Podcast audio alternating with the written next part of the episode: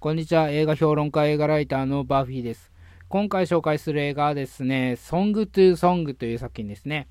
えっ、ー、と、これはですね、まあ、あの、よくわからない映画をよく撮りますね。えー、ツリー・オブ・ライフっていうもうわけのわからない映画を撮りました。えー、テレンス・マリック、えー、大監督の、まあ、新作ではないんですよね、実は。えー、これはね、2017年、2016年ぐらいにま公開された、アメリカでね、公開された映画で、えー、日本では未公開だったんですけど、2020年ね、あのまあ、新型コロナウイルスの影響かわかんないですけどね、まあ、穴が開いたっていうことで、その枠に入ったのかな、あの公開されたわけなんですけど、まあ、テレス・マリックといえばね、今年あの、名もなき生涯という映画が2月ぐらいに公開されたんで、まあ、2作公開されたことになりますけどね。でまた全くしょあの名もなき生涯とは全くねあのジャンルもテイストも違う映画がまあ公開されたということでね。あのテレンス・マリックがね、まあ、好きな人もね実はいるんでね、まあ、そういう人たちにとってはなかなかあのおすすめできる作品かなと思うんですけどまあ一般的にはね、これなかなか難しい、あの、おすすめするのが難しい作品かなと思いますね。で、というのもね、あのー、まあ、さっき言ったように、そのツリー・オブ・ライフっていう、まあ、よくわけのわからない、ね、映画がありました。えー、ブラッド・ピット主演でね。で、まあそれもね、あの、いろいろその、なんだろう、このシーンはどうとかこうとか、その分析していけば見えてくる部分とかあるんだけど、全体的にその何を言いたいかっていうことはね、これ、あのテレス・マリックっていう人はなかなかその表舞台に出てこないんで、あの、わからない部分が多いんですよ。で、あの、なんかその意味ありげんな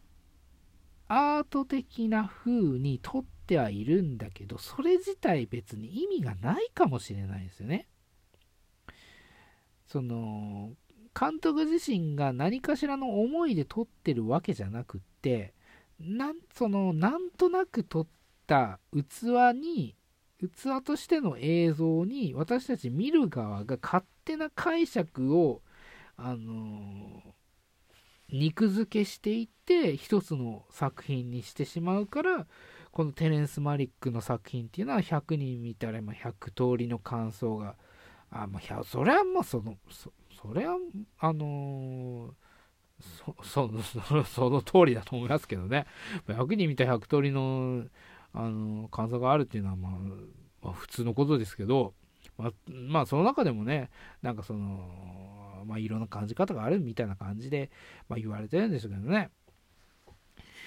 だからね、なんだろう、この人のだから作品を、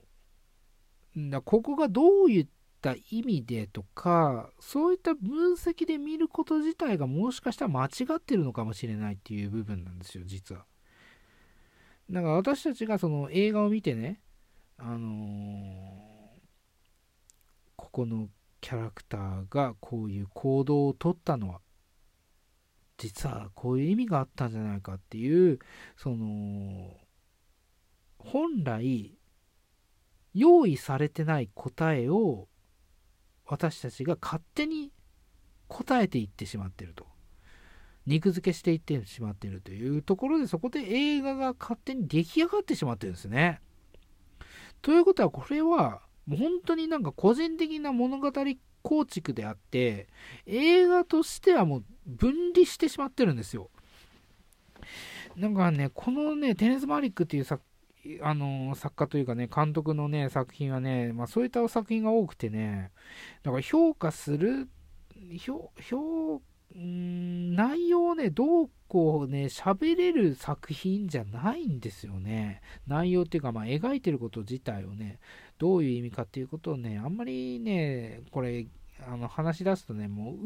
そういうなんだろう出口のないあのサイクルにね飲み込まれてしまう。だからもうねそういうなんだろうあの解釈とかまあそういうことはねもう今回この映画に関してはもう言わない。ということであのねまあそれは言わない上でねあのこの映画はどういう見方をしたらいいのかと。いうところなんですけど、まあ、これはね、なんだろう、内容自体はね、本当にね、薄っぺらいんですよ。薄っぺらい、薄、まあ、薄っぺらいっていうのも失礼なんですけど、まあ、単純な話でね、あのー、まあ、これはチラシの裏に書いてあるんですけど、まあ、舞台はね、音楽の街、オースティン。えー、何者かになりたいフリーターのフェイはですね、まあ、これ、ルーニー・マーラーが演じてるんですけど、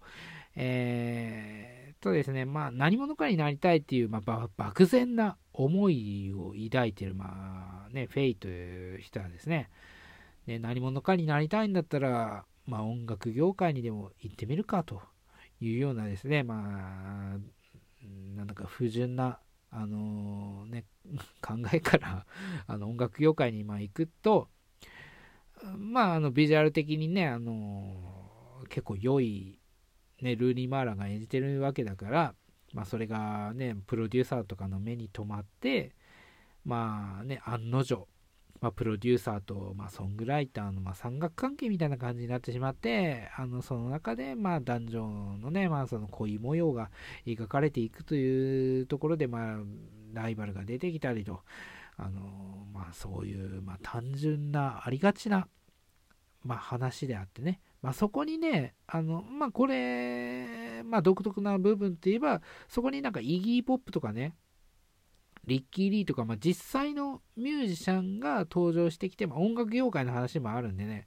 あのまあ、舞台をやるシーンとかもああったりして、レッドホットチリペッパーズとかも出てきてね。だそこがなんかドキュメンタリーと劇映画のま融合みたいな感じで、まあ、そこがなかなか面白い映像でもあったりしてね。で、映像自体もなんかね、この人は本当に映像のセンスはとにかくある人なんで、あの、なんかまあおしゃれというかね、まあ、スタイリッシュな映像がま連続して、まあ、まあ、よく言う、よく使われる言葉ではあるんですけど、まあ、どこを切り取っても、まあ、一枚の写真のようであり、一枚の絵のような、まあ、美しいね、まあ、シーンが続いていくというところでは、まあ、完全にそういうところでは、まあ、機能しているし、そういう見方をすれば、まあ、なかなかね、あのー、面白く見れるんじゃないかなと思うんですけど、ただね、2時間っていう時間はね、2時間超えっていう時間はね、きついですよ、これは。で、まあ、PV みたい、M、あそのミュージックビデオみたいなっていう、だなっていう人ね、あの、そういう感想を持ってる人がね、結構いてね、というよりはね、まあ、ミュージックビデオとかプロモーションビデオっていうよりはね、えっと、ブランドものとかね、あと、化粧品とかのね、まあ、プロモーション映像に近いですよね。うーん。だからね、その、なんだ、デパートの売り場とかで、なんとなくかかってたりね、えー、これがまあ2分 ,2 分とかのま CM ね、あの昔あのバズ・ラーマンがねあのムーラン・ルージュの監督のバズ・ラーマンがあの手掛けた CM でねちょっとどこのブランドか忘れたんですけどあのニコール・キットマンってあの CM やってましたけどで最近もそのナタリー・ポートマンの CM やってるじゃないですか。あれもどこかちょっと忘れたんですけどやってると思うんですけどまああんな感じの映像がまあねあの連続して流れるというようなものであって、まあそれもね、まあ30分とか40分ぐらいだったらまあいいかもしれないけど、2時間はきついですよ。2時間きついしね。だからね、これはね、うーん、その、なんだろうな、まあ、90分でもきつい部分はあるんだけど、2時間はもうきつい。なんでこれを2時間やろうと思ったか、そこがね、よくわかんないですね。なんでこれ内容がだってそんなないのに、2時間も何をやろうとしてるのかっていうところなんですよ。うん。そこがね、理解に苦しむし、なんかささっき言ったように、その、なんだろう、その、アート的に見せるっていうのは、わ、まあいいんですよ、それはね。アート的に見せて、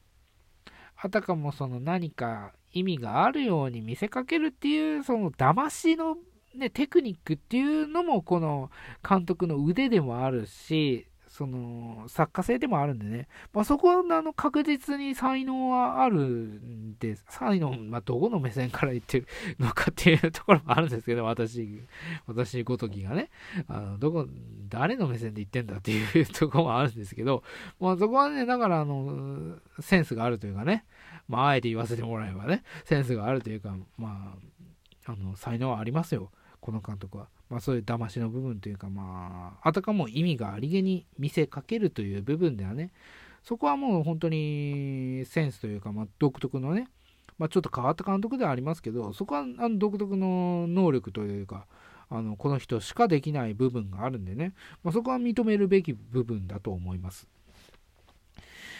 だからといって、あの、2時間はきついという話なんですよね。で、だからそこに戻ってきちゃうんですけど、だからね、内容の話、内容の部分を話すと、あの、薄っぺらいし、で、そこの、なんだろう、意味とか、まあ、解釈とかを話し出すと、さっき言ったように、あの、答えもない、答えもないものに、その、勝手に肉付けしてってしまってるっていう、その、なんだろう、あの、抜け出せないサイクル。答えの出ないサイクルに陥ってしまうんで、それも避けたいとなると、もう、そういうようなね、外観的な、まあ、批評っていうか、まあ、そういう風になってしまうんだけど、だから難しいですね、この映画を、この映画紹介するの難しいですね。